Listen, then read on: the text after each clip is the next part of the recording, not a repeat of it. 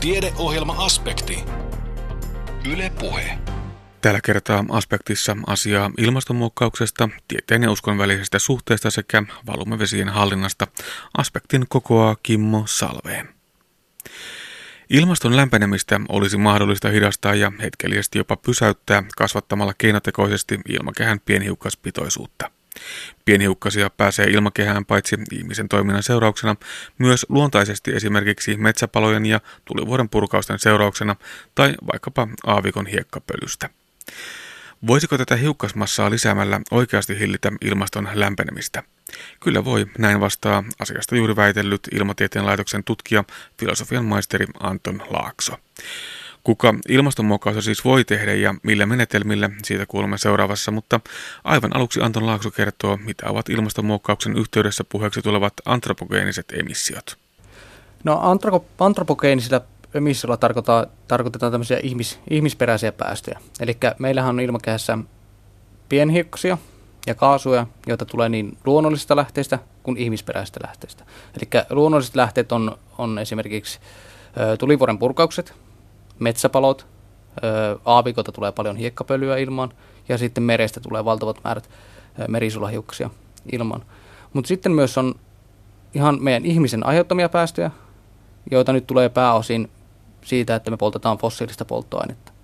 Ja tästä tulee valtavasti pienhiukkaspäästöjä sekä myös niitä kasvihuonekaasupäästöjä, jotka sitten lämmittää ilmastoa.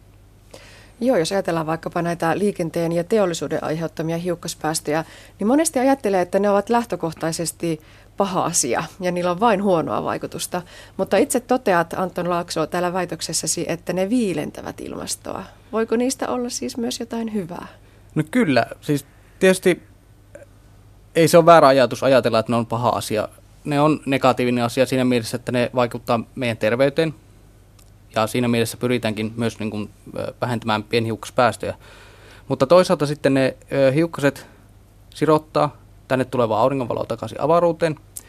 Ja tämmöisessä tilanteessa, kun meidän ilmasto lämpenee ja se on meille vakava uhka, niin voidaan myös ajatella, että, että ne pienhiukkaspäästöt, jotka aiheuttaa ilmaston viilenemistä, sillä että ne sirottaa sitä auringonvaloa takaisin, niin sillä on myöskin sitten semmoinen positiivinen vaikutus meidän ilmastoon. Ja ne ei välttämättä olekaan siinä mielessä niin huono asia. Ylipäätään tämä ilmastonmuutos, ilmaston lämpeneminen, ne ovat sellaisia mantroja, joita on hoettu meille jo pitkä aikaa ja jopa kyllästymiseen saakka. Nyt puhutaan ilmaston viilentämisestä. Miten uusi ajatus se on?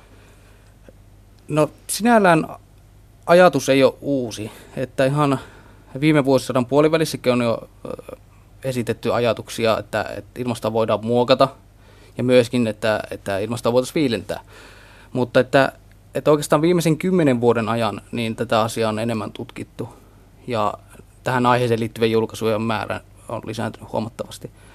Mutta siitäkin huolimatta, niin jos miettii ilmaston, ilmastotutkimus, ilmastotutkimusta kokonaisuudessaan, niin ilmastonmuokkaustutkimus on hyvin, hyvin pieni osa ja ilmastotutkijoiden keskuudessakin on vähän, vähän epäileviä mielipiteitä tämä asia, tästä asiasta.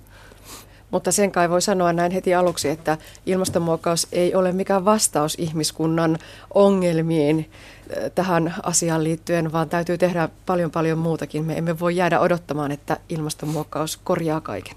Niin ei missään nimessä, että, että, että vaikka esimerkiksi tämä mun väitöskirjatyö työkin osoittaa, niin pienhiukkasilla on mahdollista viilentää ilmastoa, nimenomaan varsinkin jos me halutaan ja tehdään aika rajuakin toimenpiteitä, jolla pyritään se ilmaston viilentämiseen, mutta toisaalta taas sitten ilmaston lämpenemisestä ja varsinkin niin kuin hiilidioksidipitoisuuden ö, kasvusta, niin on muitakin negatiivisia seurauksia kuin pelkästään se ilmaston lämpeneminen. Ja näitä on muun muassa merten happamoituminen, mihin ei nyt vaikuta sitten se säteily, ilmakehän säteilyn muutos millään tavalla, mutta toisaalta myöskin ö, sateisuus muuttuu ja välttämättä ilmastonmuokkauksella, että vaikka sillä saataisiin keskimääräisesti kompensoitua se ilmaston lämpeneminen, niin, niin sillä ei saadakaan haluttuja vaikutuksia sateisuuteen. Ja sateisuus taas voi olla paljonkin merkittävämpi asia ihmiskunnalle kuin se lämpötilan muutos. Ja onko myöskin näin, että ilmastonmuokkaus ei kohtele kaikkia maapallon alueita tasavertaisesti, vaan jos jollakin alueella se on onneksi, niin jollakin alueella se voi olla jopa turmioksi. Joo, tämä on sitten tietysti yksi yksi iso ongelma ilmastonmuukkaukseen liittyen. Eli niin kuin sanoin jo äskenkin tuossa, että globaalissa keskimääräisessä lämpö, jos me saadaan kumottua globaali keskimääräinen lämpötila, niin välttämättä me ei saada sitten alueellisia lämpötiloja kumottua. Ja jossain voi käydä niin, että, että ilmasto lämpenee esimerkiksi lisää sen ilmastonmuokkauksen takia. Sen lisäksi, että se on lämmennyt myöskin sen ö, niin kuin ilmastonmuutoksen takia ja kasvihuonekaasupitoisuuden takia. Ja tästä tulee sitten kaikkein mielenkiintoisia ongelmia siitä, siihen liittyy, että kuka esimerkiksi päättää, il, tehdäänkö ilmastonmuokkausta, missä sitä tehdään. Ja tässä tietysti voitteena on sitten tämmöiset valtiot, joilla on, joilla on valtaa ja rahaa ja sotilaallista voimaa ja häviäjinä on sitten tämmöiset pienemmät valtiot, jotka todennäköisesti on myös niitä valtioita, jotka kärsii sitä ilmastonmuutoksestakin eniten. Että eihän tämä helppo, helppo asia ole. Tässä omassa tutkimuksessasi on tarkasteltu sellaisia ilmastonmuokkausmenetelmiä, joilla pyritään viilentämään ilmastoa kasvattamalla sitä ilmakehän hiukkaspitoisuutta keinotekoisesti. Minkälaisia menetelmiä ja keinoja ne on? Jos ajatellaan pahinta skenaariota, niin voiko joku suurvalta eh, ottaa sellaisen itse käyttöön ja, ja lähteä oman alueensa ilmastoa viilentämään? Ovatko ne menetelmät tavallaan sellaisia, että, että niitä voi ottaa käyttöön noin vain? Joo, eh, sinällään ne menetelmät, monet näistä tehokkaista menetelmistä, esimerkiksi tämä, millä pyritään erittelemään tulivuoren purkauksia, jossa viedään pienhiukkasia tuonne yläilmakehään, jossa ne sitten pysyy useita vuosiakin ja sillä tavalla viilentää, viilentää ilmastoa jatkuvasti, niin nämä menetelmät on, on suhteellisen halpoja.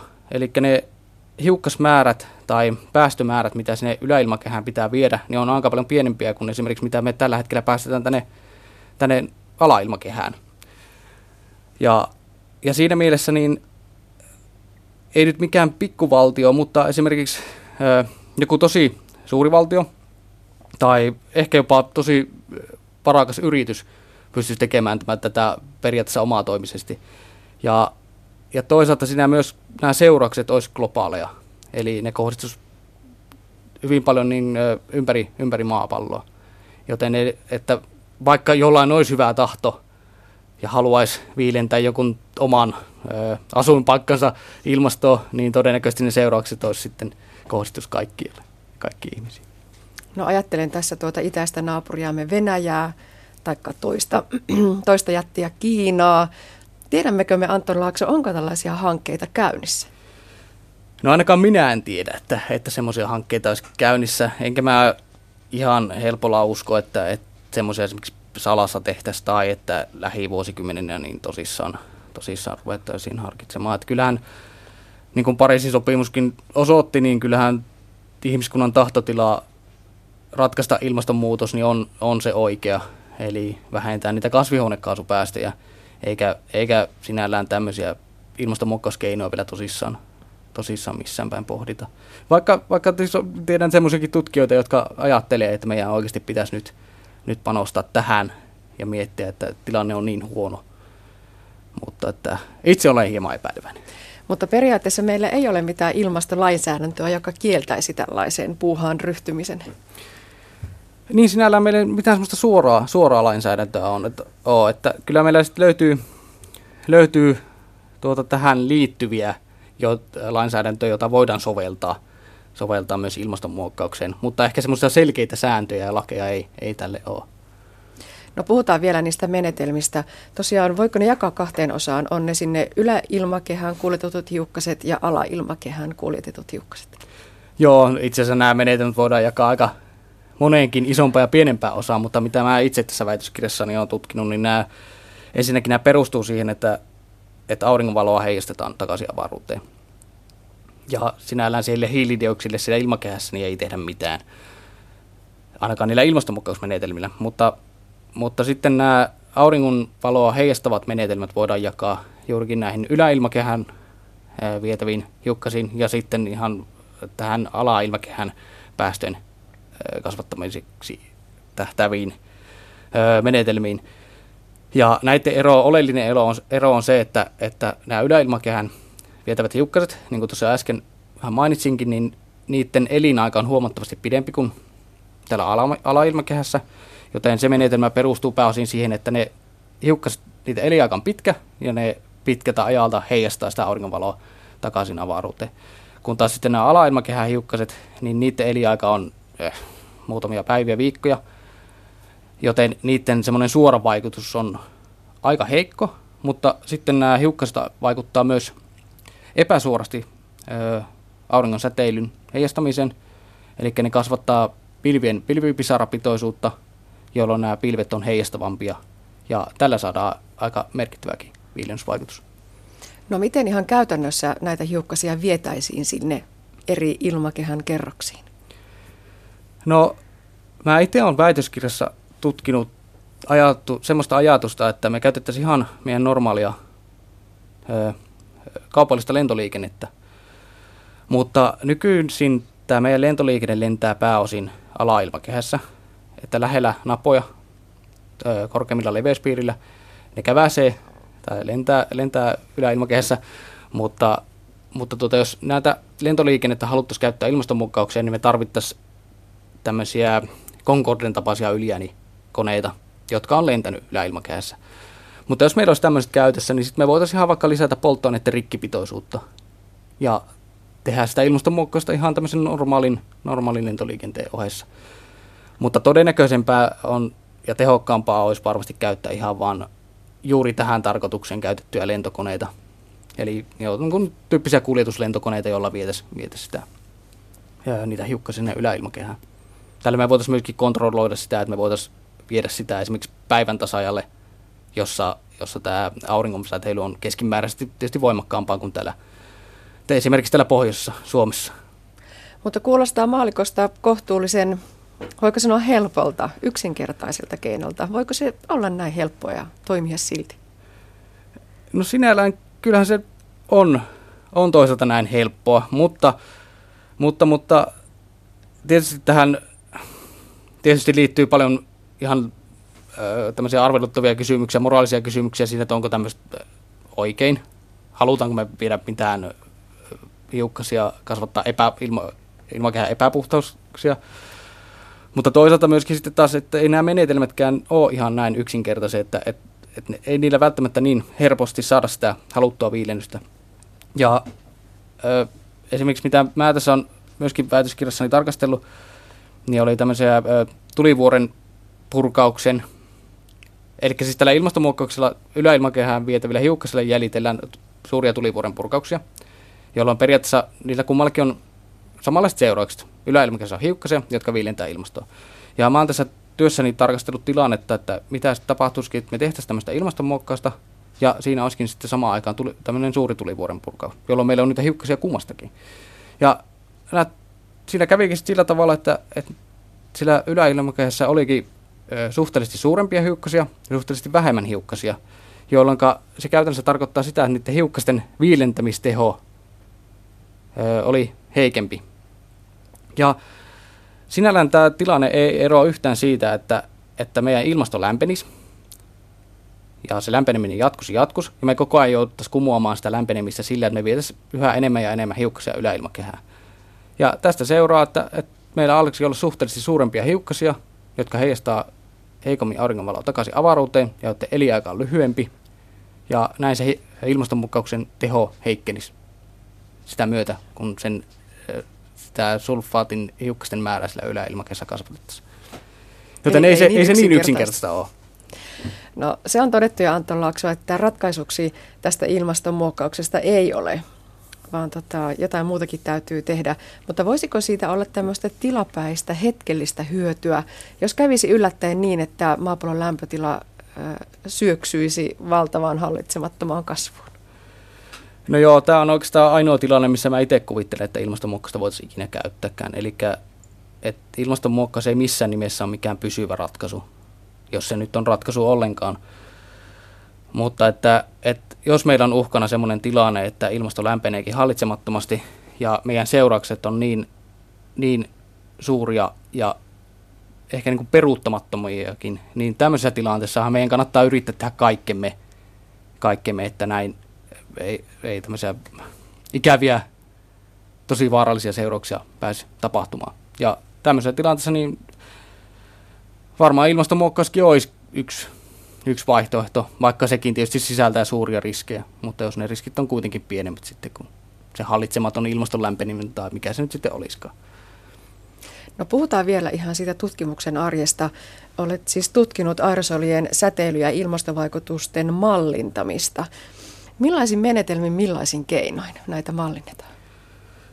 No, keinojahan löytyy aika laajasti, mutta nimenomaan mä oon käyttänyt tämmöisiä globaaleja ilmastomalleja, joilla mallinnetaan koko maapallo, koko ilmakehää. Mutta sen lisäksi tähän malliin on kytketty sitten aerosolimalli, joka mallintaa sitä aerosolin mikrofysiikkaa, eli miten aerosolit syntyy, miten ne kasvaa ja miten ne poistuu ilmakehästä.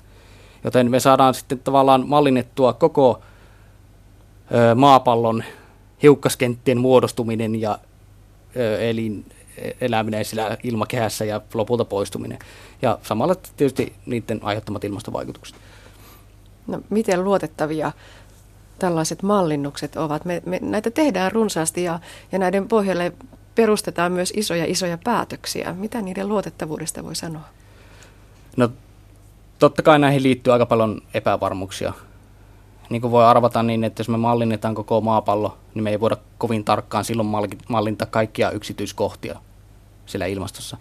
Ja mun mielestä tämä on esimerkiksi niin kuin aika selkeä esimerkki tässä minun työssä ja minun käyttämissä malleissa se, että, että me mallinnetaan tämmöisiä pienen pieniä hiukkasia ja niiden muodostumista, kasvua, niin tämmöisissä suurin piirtein 200, kertaa, 200 kilometrin kokoisissa hilapisteissä. Ja totta kai siihen liittyy tosi paljon epävarmuuksia. Mutta ei meillä tällä hetkellä mitään parempiakaan menetelmiä käyttää. Eli tämä on paras mahdollinen keino, mitä tällä hetkellä on. Ja totta kai siinä mielessä meidän kannattaa käyttää, mutta meidän pitää myös samalla tiedostaa ne rajo- rajoitukset, mitä niitä käyttöön liittyy ja epävarmuuksia, tulosta epävarmuuksia. No millä mielin ilmastotutkija itse seuraa sitä ilmastonmuutoksesta käytävää keskustelua ja tosiaankin näitä huippukokouksia? Nyt edellisessä saatiin ehkä jotain aikaiseksi verrattuna aikaisempiin ilmastokokouksiin, jotka ovat olleet enemmän tai vähemmän farsseja. No siinä mielessä tämä viimeisin oli huomattavasti positiivisempi kuin mitä nämä sitä edellistä on ollut. Mutta että, että siltikin mulla on pikkasen epäileväinen suhtautuminen siihen, että miten, mitenhän tämän kanssa käy. Ja yksi, mikä mua itteni henkilökohtaisesti huolestuttaa, on se, että me puhutaan koko ajan siitä, että me rajoitetaan se lämpötila johonkin tiettyyn, lämpötilan kasvu johonkin tiettyyn lukuarvoon. Ja mun mielestä se on väärä, väärä tähtäin tai kohde pyrkiä, koska meidän pitäisi nyt tällä hetkellä nimenomaan pyrkiä siihen päästöjen vähennykseen ja sitten lämpötila rajoittaminen on niin tavallaan sen seuraus. Koska jos nyt ajatellaan vaikka ilmastonmuokkausta, niin jos me halutaan saada maapallon lämpötila johonkin tiet, lämpötilan kasvu johonkin tietyn arvon alle, niin silloinhan me päästään siihen myös esimerkiksi ilmastonmuokkausmenetelmillä. Ja mikä ei todellakaan ole se, mitä, mitä itse toivoisin, että, että tehtäisiin. Vaan nimenomaan nyt pitäisi tosissaan pyrkiä niihin päästövähennyksiin ja sillä tavalla estää ilmaston lämpeneminen. No jos vielä kuitenkin kysyy siitä lämpötilasta, niin mikä mielestäsi on se kriittinen raja? Kaksi ja puoli, kolme. Mun on vaikea sanoa siihen, että mikä, mikä se on. Musta tuntuu, että tähänkään, mitä nyt on käytetty kahta tai puolta toista, niin onko siinäkään niin, niin tavallaan hyviä perusteita siihen, että se pitää olla joku tietty, tietty lämpötila, mutta, mutta toisaalta niin ei nyt ainakaan kovin paljon päälle sitä, että mieluummin alle, mutta ei mulla ole mitään selkeää, selkeää lukua siihen antaa. No entä tutkimus, millä tavalla se jatkuu nyt, kun väitös on valmis? No tuota, mä jatkan nyt hetken aikaa vielä, todennäköisesti puoli vuotta tämän vuoden loppuun täällä Kuopissa ilmatieteen laitoksella. Ja tässä nyt on tässä väitöskirjatyön ohessa muitakin projekteja, jotka on saatettava loppuun ja jotka tulla odottaa, odottaa kyllä vuoroaan. Mutta sitten on lähdössä tuonne Minnesota yliopiston vuoden lopulla jatkamaan myöskin ilmastonmuokkaustutkimusta, mutta vähän, vähän eri malleja käyttäen ja siirry vähän tarkempaan tarkasteluun, sanotaanko näin. Filosofian maisteri Anton Laaksoa haastatteli Anne Heikkinen. Laakson väitöstutkimus tarkastettiin Itä-Suomen yliopistossa huhtikuun alkupuolella. Millainen on uskon ja tieteen välinen suhde? Usein ajatellaan, että ne ovat keskenään jyrkästikin ristiriidassa. Filosofiakahvilassa oman näkemyksensä asiaan toi Itä-Suomen ja Helsingin yliopistojen dosentti Kuopion hiippakunnan piispa Jari Jolkkonen. Puhuvatko tiede ja usko samasta todellisuudesta vai onko näiden välillä syvä juopa? Katsotaan, löytääkö Jolkkonen tähän vastauksen.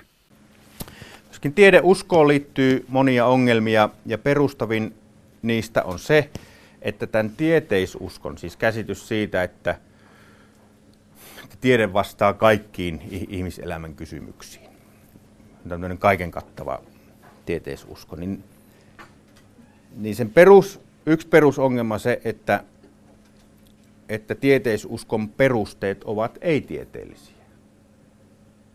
Eli me emme voi todistaa tieteellisesti, että vain tieteellisesti todistettu tieto on oikeaa tai että se vastaa kaikkia ihmisen alkuperää tai mm, oikeaa ja väärää tai elämän tarkoitusta tai moraalia koskeviin niin kuin eksistentiaalisiin kysymyksiin. Ja filosofi Ludwig Wittgenstein, jota täälläkin on luultavasti paljon siterattu, niin hänen kerrotaan sanoneen, että vaikka kaikki tieteelliset kysymyksemme olisi ratkaistu, niin ihmisen perimmäisiä kysymyksiä ei ole vielä edes sivuttu.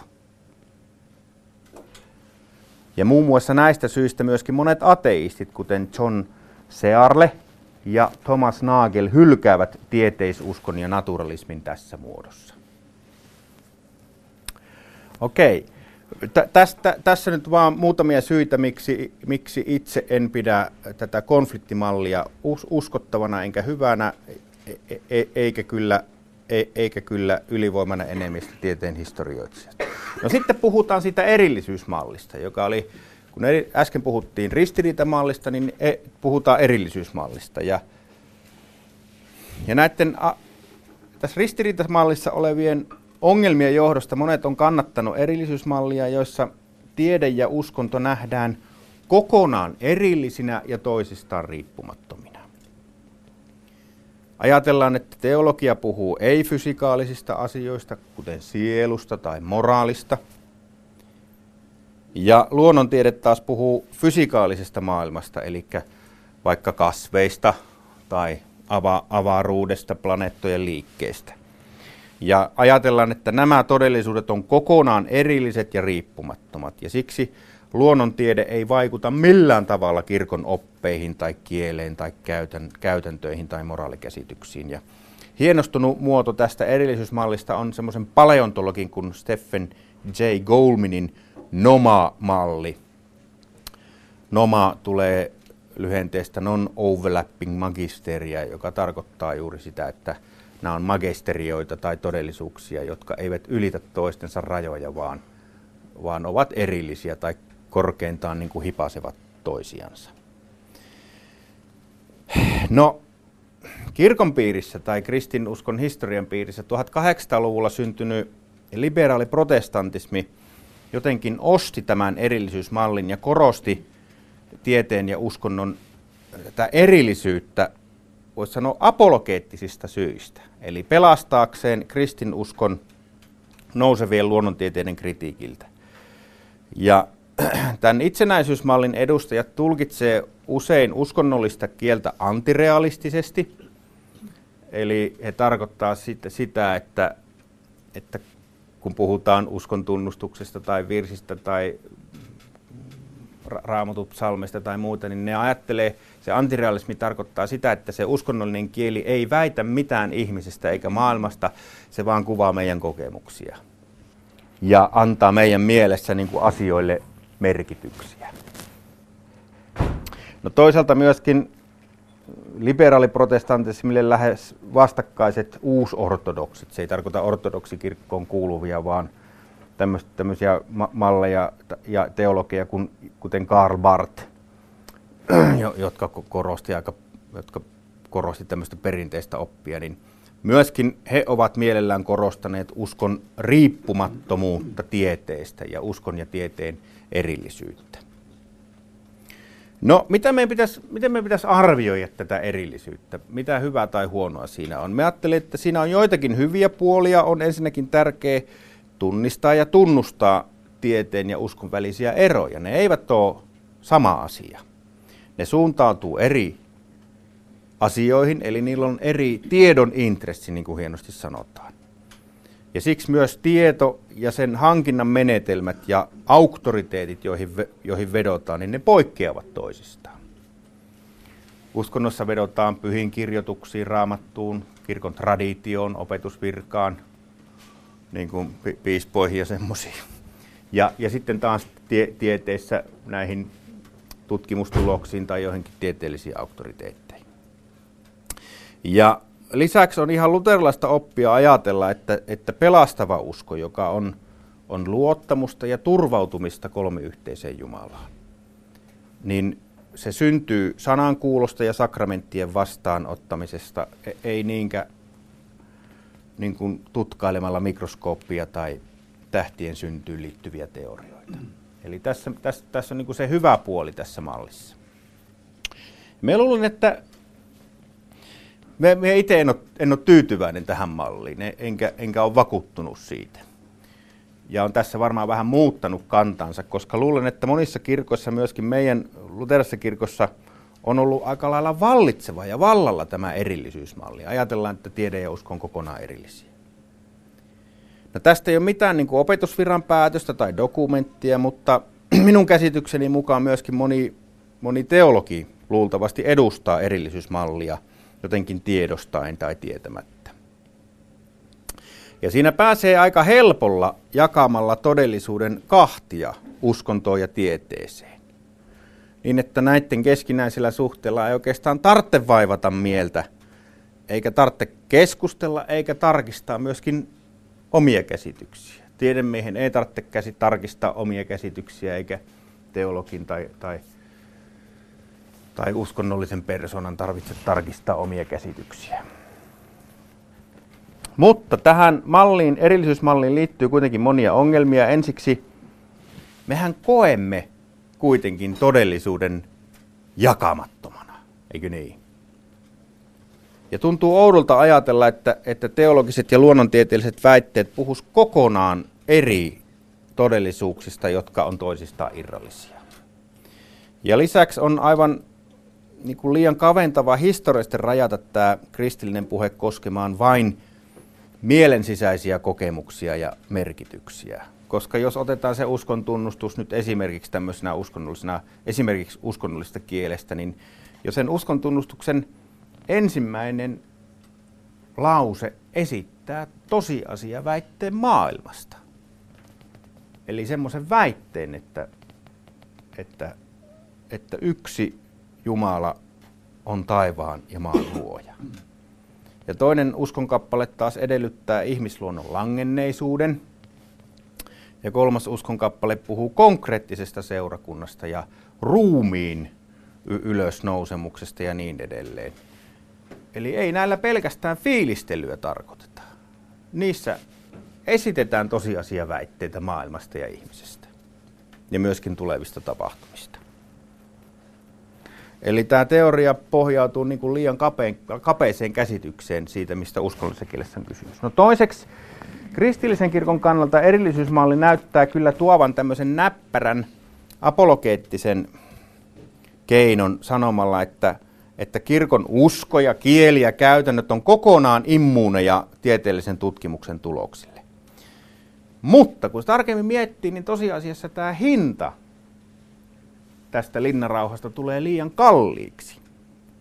Koska teologia pääsee tämmöiseen gettoon, geton suojaan ja saa sitä mitä tilaa, eli elämää getossa ja yksinäisyydessä.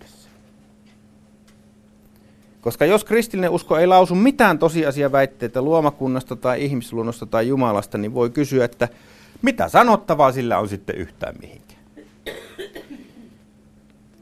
No, voi tuntua myöskin näppärältä selittää, että tämä Jeesuksen ylösnousemus merkitsi hänen asiansa jäämistä symbolisesti elämään. Mutta kyllä on silloin rehellistä sanoa myöskin, että siinä tapauksessa on irtouduttu niin kuin Uuden testamentin tekstien alkuperäisestä tarkoituksesta ja niin kuin historiallisen kristinuskon sanomasta.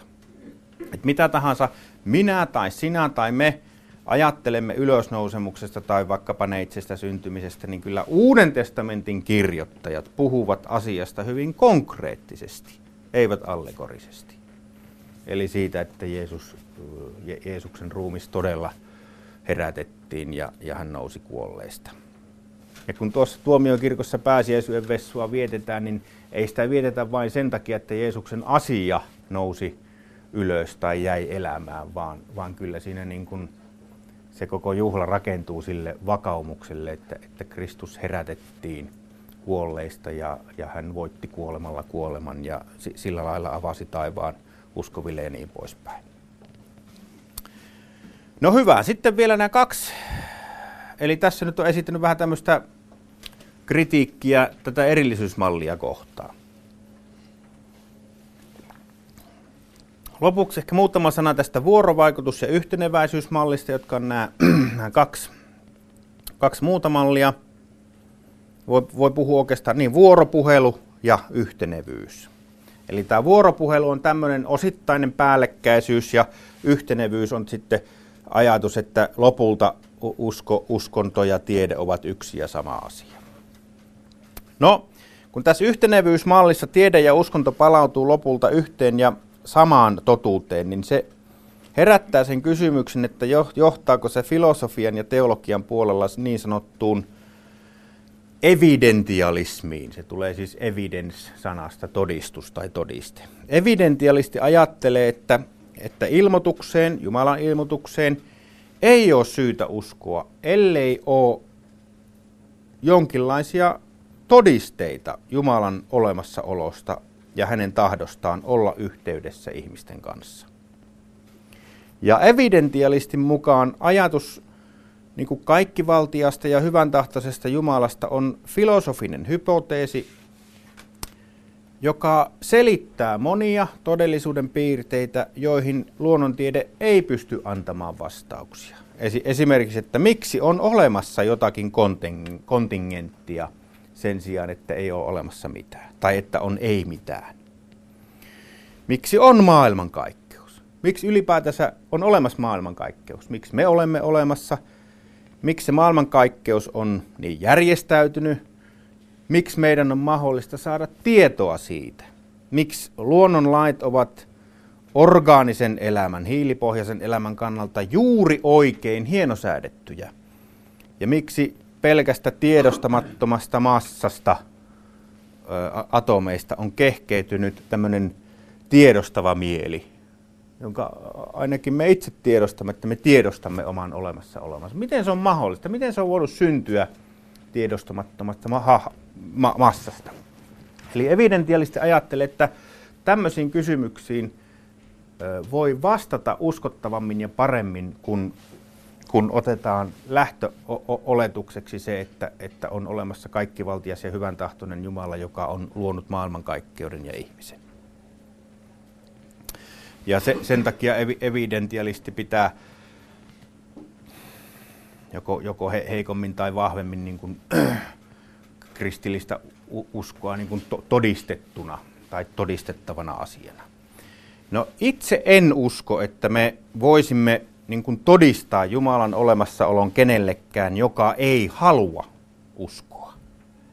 Ja siksi minusta näyttää silti, että tästä, siltä, että tässä kohdin evidentialismi menee vähän niin kuin liian pitkälle. Y- yhdenlaisesta evidentialismista saa muuten hyvän käsityksen perehtymällä Kauhajoen oppinen kirkkoherra Jouko Alaprinkkilän väitöskirjaan filosofi Richard Swinburnen ajattelusta.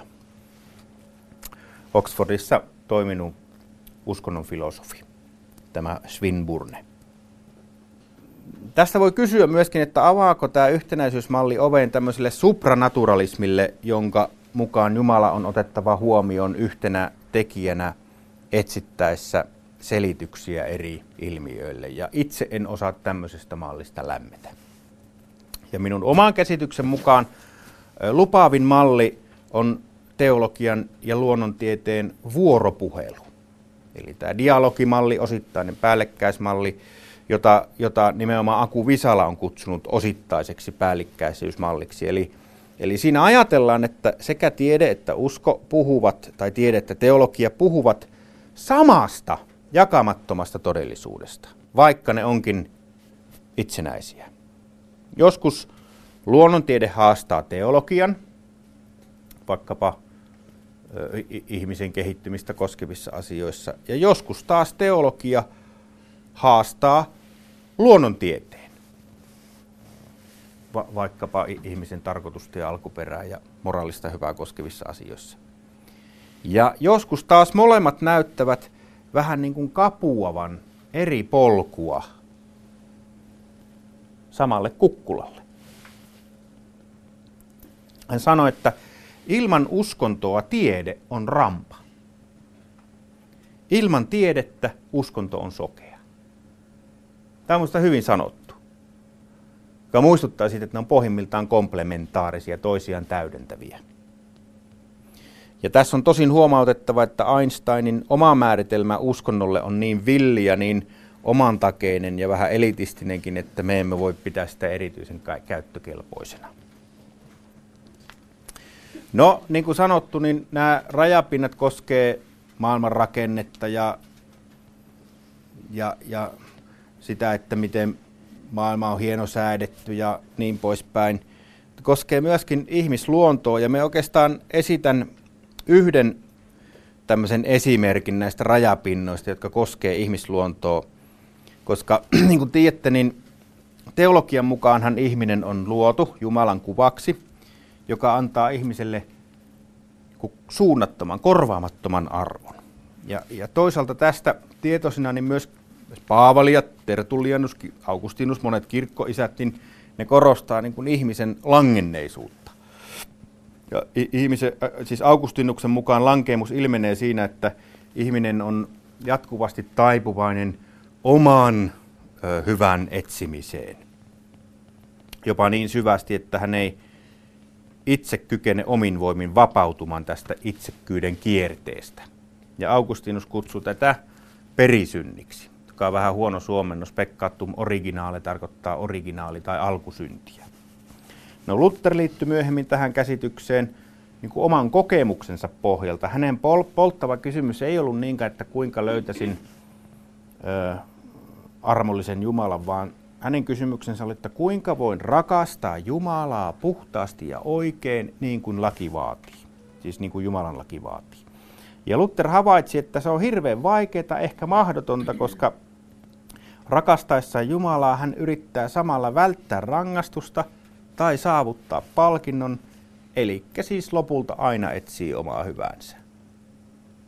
Eli hän, hän, hän koki niin kuin oman kilvottelunsa kautta tämmöisen, tämmöisen että miten, miten, miten se ihminen on takertunut tämmöisen oman hyvän etsimiseen niin kuin kaikessa sellaisessakin, joka on näyttää ylevältä ja arvokkaalta. No, valistuksen ajallahan tämä ajatus perisynnistä hylättiin lannistavana ja negatiivisena ja taikauskosena, kunnes sitten ensimmäinen ja, maailman, ensimmäinen ja toinen maailmansota pakotti kohtaamaan uudella tavalla tämän ihmisluontoon kätkeytyvän raadollisuuden ja itsekkyyden.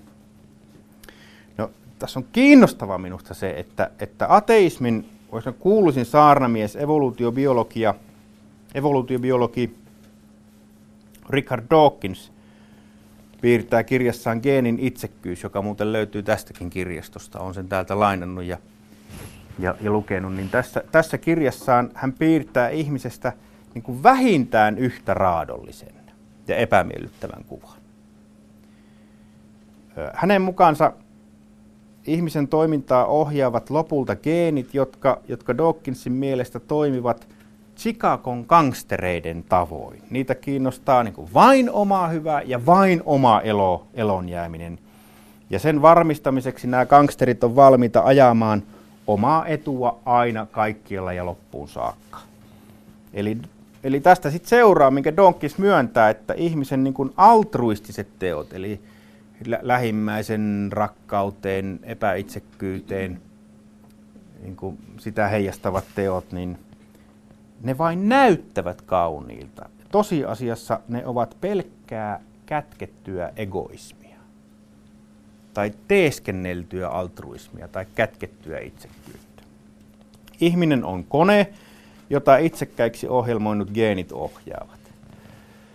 Näin siis Dawkins. No mikä tässä on kiinnostavaa, niin itse asiassa tämä Dawkinsin malli näyttää tulevan hyvin lähelle kirkkoisä Augustinuksen tämmöistä raadollista ihmiskuvaa, käsitystä ihmisluonnosta. Dawkins myöntää, että biologiasta ei ole apua silloin, kun halutaan rakentaa tämmöistä myötätuntosta ja inhimillistä yhteiskuntaa.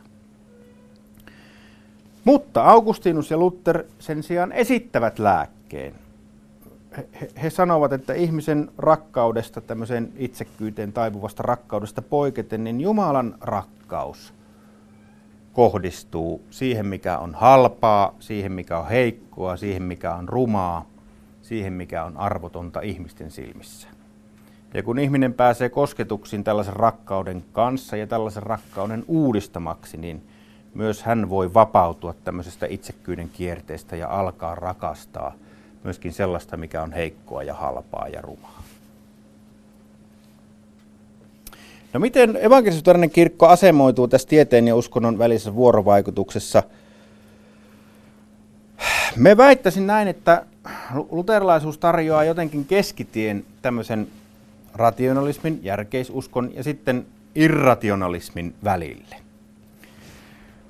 Tässähän tämä sodankäyntimyytin kannattaja Richard Dawkins käyttää Martti Lutheria esimerkkinä tämmöisestä kristinuskon tiedevastaisuudesta ja kristittyjen pelokkaasta suhtautumista järjen käyttöön. Ja Dawkins kirjoittaa, että Martti Lutteri tiesi tarkkaan, että järki on uskonnon arkkivihollinen ja hän varoitti usein sen vaaroista. Dawkins väittää myöskin Lutherin sanon, että, että järki tulee tuhota kaikista kristityistä. Ja reformaattori suuhuhan on myöskin löytänyt seuraavan väitteen, että se, joka haluaa olla kristitty, sen tulee repiä silmät järjeltään. No mistä katon, kun mekin on Lutherista tehnyt väitöskirjoittaa, missä Luther on sanonut näin? Ensinnäkin Dawkins käyttää lähteenään semmoisen itävaltalaisen fundamentalistisaarnaajan blogia, joka on hävinnyt bittiavaruuteen – ja sen takia näiden sitaattien tarkastaminen ei ole mahdollista. Mutta minä en ole koskaan Lutherilta kuullut tällaista puhetta. No, mitä Luther oikeasti sanoi ja ajatteli? Wittenbergin yliopistossa 1539 pidetyssä disputaatiossa Luther puolusti niin kuin Aristoteleen käsitystä järjestä ihmisen suurimpana kykynä, jolla tulee olla määräävä asema niin kuin maallisissa asioissa, eli politiikassa, tieteessä ja oikeudenkäytössä. Ja Luther kirjoitti näissä disputaatioissa, siis yliopistodisputaatiossa näin. Järki on kaikkien asioiden pää, kaikista tämän elämän asioista paras, suorastaan jumalallista. Se on kaikkien tieteiden äiti ja johtajatar. Pankava naisväki merkille, tämä on tämmöistä feminististä kieltä. Siis tiede on kaikkien, järki on kaikkien tieteiden äiti ja johtajatar. Oikeustieteen, lääketieteen ja kaiken sellaisen, missä ihmisellä tässä ajallisessa elämässä on viisautta, voimaa ja kunniaa. Myös raamattu asettaa järjen hallitsijattareksi maan päälle vallitsemaan lintuja, kaloja ja karjaelämiä sanoissaan vallitkaa. Järki on aurinko ja jumaluus annettu tämän elämän tätä elämää varten ja tämän maailman asioiden hallitsemiseen, eikä Jumala ottanut järjeltä pois sen majesteettisuutta Aadamin lankemuksen jälkeen, vaan pikemminkin vahvisti sen. Sitaatti päättyy. Ja samassa disputaatiossa pohditaan tietenkin myös inhimillisen järjen rajoituksia, eli yhteisen hyvän sijasta se voi vääristyä etsimään omaa etua ja omaa kunniaa, mikä itse asiassa sopii ihan hyvin yhteen tämän Dawkinsin egoismiteesien ja gangsterivertauksen kanssa.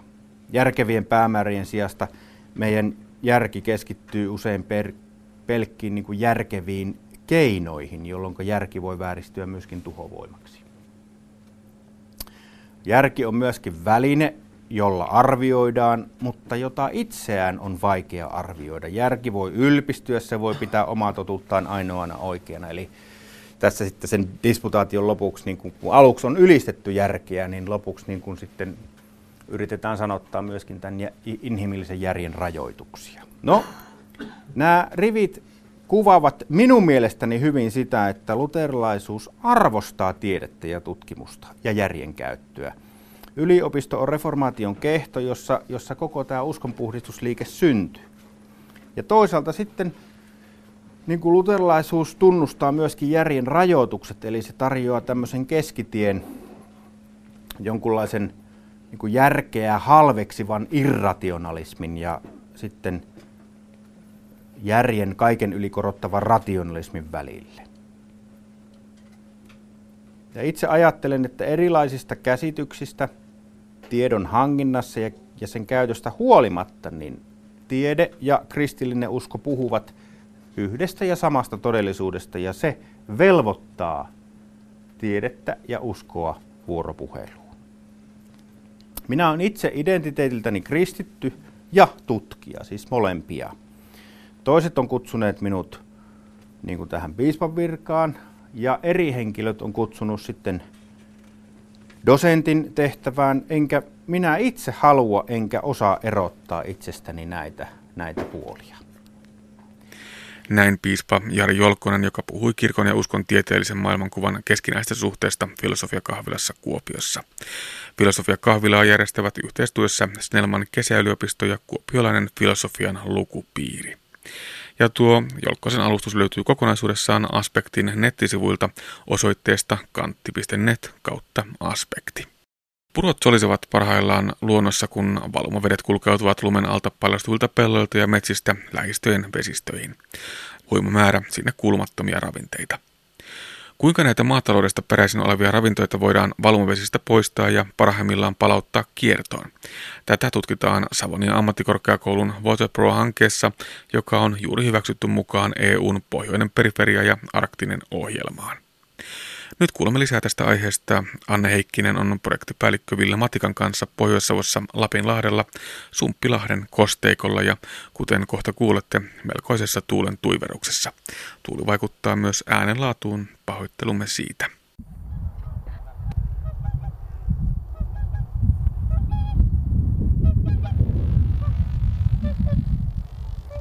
Oho, sehän laskeutui lähelle.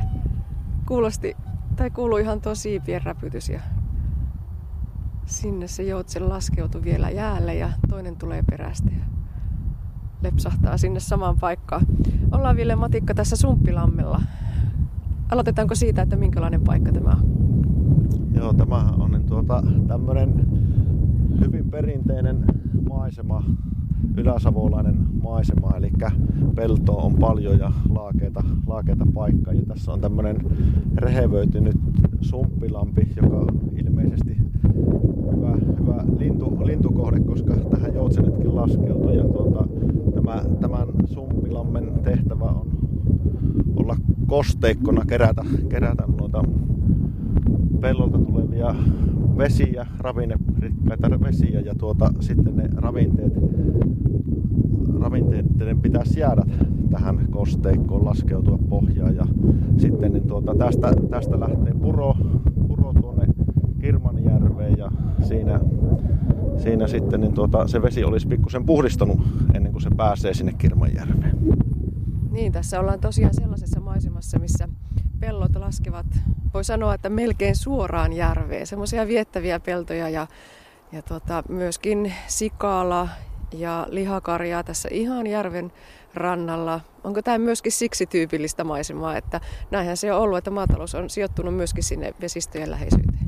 Kyllä nimenomaan, eli äh, varsinkin tässä äh, viime 1950-luvulla on paljon, paljon peltoalaa saatu lisää sillä tavalla, että ollaan laskettu järvien vedenpintaa ja täällä Ylä-Savossakin monen järven vedenpinta on laskettu ja siinä sitten niin se vanha vedenpinnan alapuolella oleva, oleva niin tuota, järvenpohja niin on ollut hedelmällistä laittaa pelloiksi ja siellä, siellä niin tuota on niitä ravinteita ja siellä vilja on hyvin kasvanut.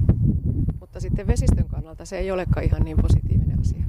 Ei, eli se on, se on tosi asia, että sieltä maataloudesta niin tuota, ne kuormitukset sieltä valuma-alueelta, niin maatalous aiheuttaa yli puolet sen järven kokonaiskuormituksesta. No miten se näkyy siellä järvessä? Onko se se rehevöityminen, mikä maalikolle aina ensimmäisenä tulee mieleen? Joo, kyllähän se rehevöityminen on, on se niin kuin isoin ongelma, varsinkin täällä meillä Suomessa. Ja tuota, se, on, se on pikkuhiljaa, varsinkin tämmöiset pienet ja matalat järvet, mitä meillä on, niin ne alkaa sitten rehevöityä. Ja se, se etenee pikkuhiljaa se rehevöityminen ja varsinkin täällä, täällä Pohjois-Savossa ja Ylä-Savossa on paljon, paljon sitten semmoisia järviä, jotka niin kuin alkavat kasvaa umpeen. Joo, mutta nyt puhutaan siis valumavesistä. Elätään tällaista lumien sulamisaikaa, kevään ehkä parasta aikaa. Lunta ei ole enää paljon maassa, mutta kosteutta hurjasti tuolla maaperässä. Minkälaista aikaa, Ville Matikka, tämä kevät on valumavesien kertymisen kannalta? Joo, on arvioitu, että noin 90 prosenttiakin kaikesta valumasta sieltä valuma-alueelta tulisi niin kuin noin kuukauden aikana silloin sulamisvesien yhteydessä. Ja, ja se on todellakin iso määrä, mitä silloin tulee sitä vettä. Mm, eli juuri pahimmat virtaamat. Tässäkin nähdään tämä sumppilampi osittain jäässä, osittain sula. Puro näyttää olevan kyllä ei ihan ääriä myöten täynnä, mutta todella täynnä. Vieläkö tilanne tästä ehkä valumisvesien kannalta pahenee? No ainakin näyttää, että nuo pellot on niin tuota, aika sulia, että sanotaan oma arvion mukaan, että ollaan niin kuin ehkä siinä taitekohdassa, että pikkusen alkaa tilanne ehkä helpottuakin tässä. Mutta vuodet ei ole veljeksiä, eli se, se voi olla, että jonakin vuonna, seuraavana vuonna, niin ollaan nyt vasta alkaa se lumen sulaminen, että se vähän vaihtelee se ajankohta, että milloin se pahin valunta tai isoin valunta sieltä pelloilta tapahtuu. No entä sitten, jos puhutaan vielä niistä pelloista, niin suojavyöhykkeitä, suojakaistaleita? Joo, no totta kai suoja, suojakaistaleet on, suojavyöhykkeet on tämmöisiä noin 15 metrin levyisiä, levyisiä niin tuota, alueita, jotka niin kanssa, kanssa ottaa niitä pois ravinteita. Ja sitten on, on kehitetty myös paljon muunkinlaisia systeemeitä, että esimerkiksi tämmöisen, mitä tässäkin on tämä kosteikko, niin tämän jälkeen voi asentaa esimerkiksi tämmöisiä jotakin ravinteita kemiallisesti poistavia, po, poistavia vaikka patorakenteita ja se vesi kun menee sen, sen läpi, niin tuota sieltä osa, osa niistä ravinteista jää siihen rakennelmaan. Savonia ammattikorkeakoulun kansainvälisessä hankkeessa kehitetään harvaan asutuille pohjoisille seuduille sopivia ja edullisia käsittelymenetelmiä ravinteiden poistoon ja kierrätykseen valumavesistä. Hankkeen avulla myös varaudutaan ilmastonmuutoksen aiheuttamiin sademäärän ja lämpötilojen muutoksiin ja niiden vaikutuksiin erityisesti maatalouden sekä kaivannaistoiminnan valumavesissä. Kaikkiaan 26 partnerin muodostamassa yhteistyökonsortiossa on mukana asiantuntijoita ja koekohteita Suomen lisäksi Ruotsista, Islannista, Irlannista, Pohjois-Irlannista, Skotlannista ja Färsaarilta. Mutta kuinka erilaisia nämä maat ja koekohteet ovat valumavesien kierrätyksen ja poiston kannalta? Ville Matikka vastaa. No joo, kyllähän toisaalta ollaan kaikki tällä pohjoisella alueella ja tuota, pohjoiset alueet on, vesistöt on yleensä herkkiä rehevöitymiselle johtuen muun muassa, että meillä on noin puoli vuotta se jääpeite siellä järvissä, mutta sitten myös erojakin löytyy, eli, eli Färsaaret, Islanti ja sitten tuolla Britteen saarilla Irlanti, niin tuota, siellä, siellä kun tuota, on tämmöinen meri äärellään ja sinne meriin tulee niitä valumia, niin meressä, meressä niin tuota, se tila ei mene niin nopeasti huonoksi. Tietysti sielläkin tämmöisiä herkkiä merenlahtia voi olla, jossa niin paikallisesti ne merkitykset tai voi olla isoja, mitä sieltä ravinteita tulee sieltä valuma-alueelta, mutta, mutta eroja, erojakin meillä on. Ja toisaalta tässä, niin kuin tässä hankkeessa on tarkoitus ö, myös seurata tätä tai tutkia tätä, että miten tämä ilmastonmuutos tulee, tulee vaikuttamaan näihin valumiin. ja tuota, on, on niin kuin laskettu, että meillä tulee olemaan ehkä vuosikymmenten jälkeen vähän samanlaiset olot täällä kuin mitä nyt on tuolla esimerkiksi Pohjois-Irlannissa tai Skotlannissa. Eli sateisuus lisääntyy? Kyllä, sateisuus lisääntyy ja toisaalta se vaikuttaa näihin meidän valumiin sillä tavalla, että, että tuota, voisi vois odottaa, että nämä kevätvalunnat ehkä pienenis pikkusen, mutta sitten, sitten tulisi välillä tämmöisiä rankkasateita tasaisesti ympäri vuotta ja, vuotta ja silloin, silloin niin tuota, ne valumat saattaa olla hetkellisesti lyhyesti tuota, isojakin.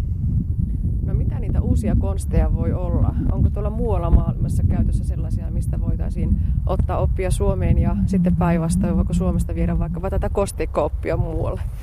No aivan varmasti on, on erilaisia tekniikoita ja tässä projektin hankkeen ensimmäisessä vaiheessa niin on tarkoitus kerätä yhteen näitä, joka, joka partnerimaa kerää, kerää yhteen näitä erilaisia käytössä olevia tekniikoita ja tuota, tässä kerätään sitten tämmöinen työkalu, jossa, jossa niin kuin pystyttäisiin arvioimaan, että mikä tekniikka olisi paras sille kullekin alueelle. Ja, ja esimerkiksi nyt vaikka Islannissa ja Färsaarilla, niin siellä tässä hankkeessa on tarkoitus rakentaa tämmöisiä, tämmöisiä saman, samantyyppisiä mittauspisteitä tai alueita, mitä tässä Sumppilammen yhteyteen on luonnonvarakeskus Maanika rakentanut.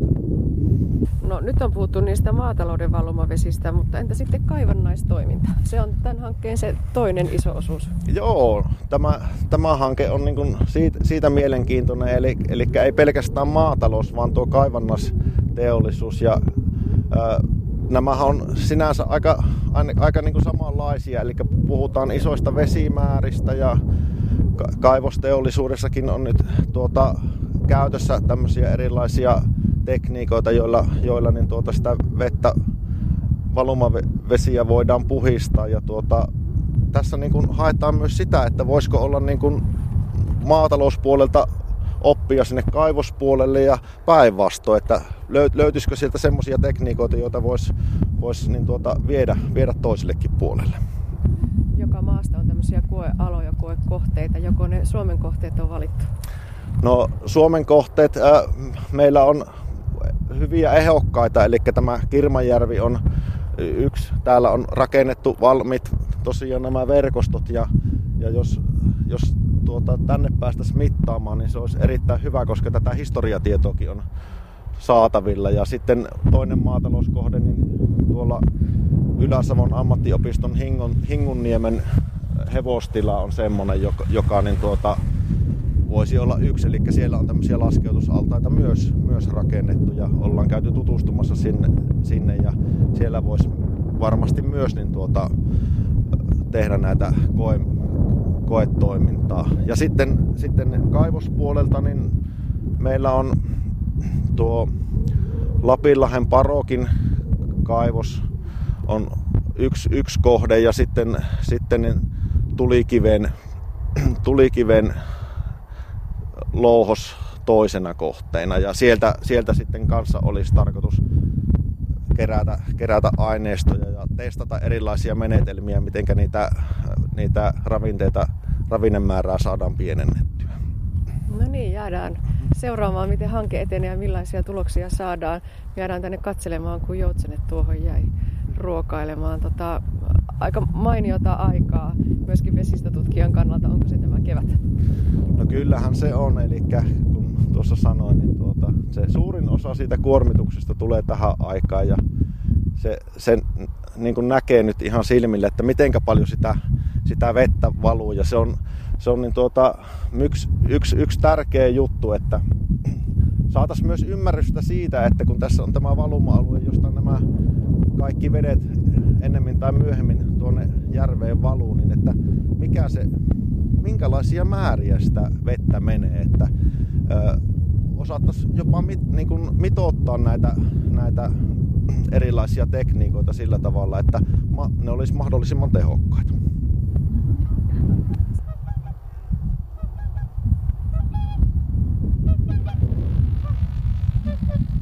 Näin totesi Waterpro-hankkeen projektipäällikkö Ville Matikka ja pahoittelemme todella tuota äänen laatua tuulesta johtuen.